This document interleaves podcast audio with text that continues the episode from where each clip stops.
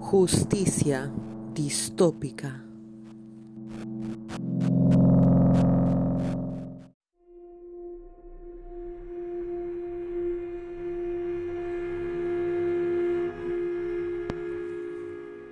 Capítulo 1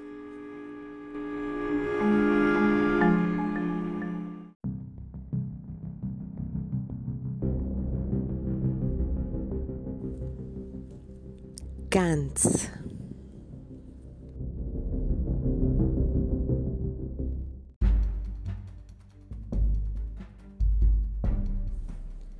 Morir era como dormir y aparecíamos en una nueva sala tan limpia como en la anterior muerte. Fuimos los elegidos por el Senado para cortarnos las yugulares para demostrar valor. El color de la sangre es lo que representa el dolor de cada ciudadano frágil en las autopistas que cruza los puentes peatonales. Y así nos indicó una voz vigilante, la voz del nuevo Dios radio megáfono. Siempre lo creímos Padre y reconocemos su ronquera desde nuestros sueños de niños. Sabíamos que estábamos destinados a la penitencia, por eso entrenamos. Ahora nos ponemos los uniformes porque ya cumplimos los 30 años. En la frente de Buda hay un vidrio. En la frente de Buda hay un arma que se dispara sola hacia los que todavía palpitamos.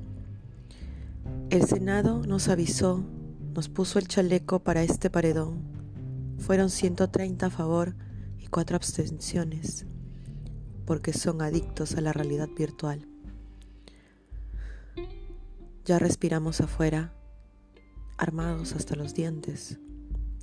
Sentimos que respiramos nuevamente en un horizonte claro, lleno de olor. Corremos, tan veloz como podamos, porque las estatuas de Buda nos persiguen en el patio. No estamos contando el tiempo.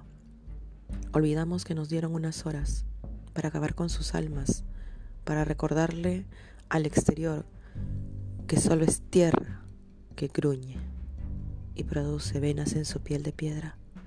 Pero fuimos atrapados. Ahora somos seres diminutos entre sus dedos duros.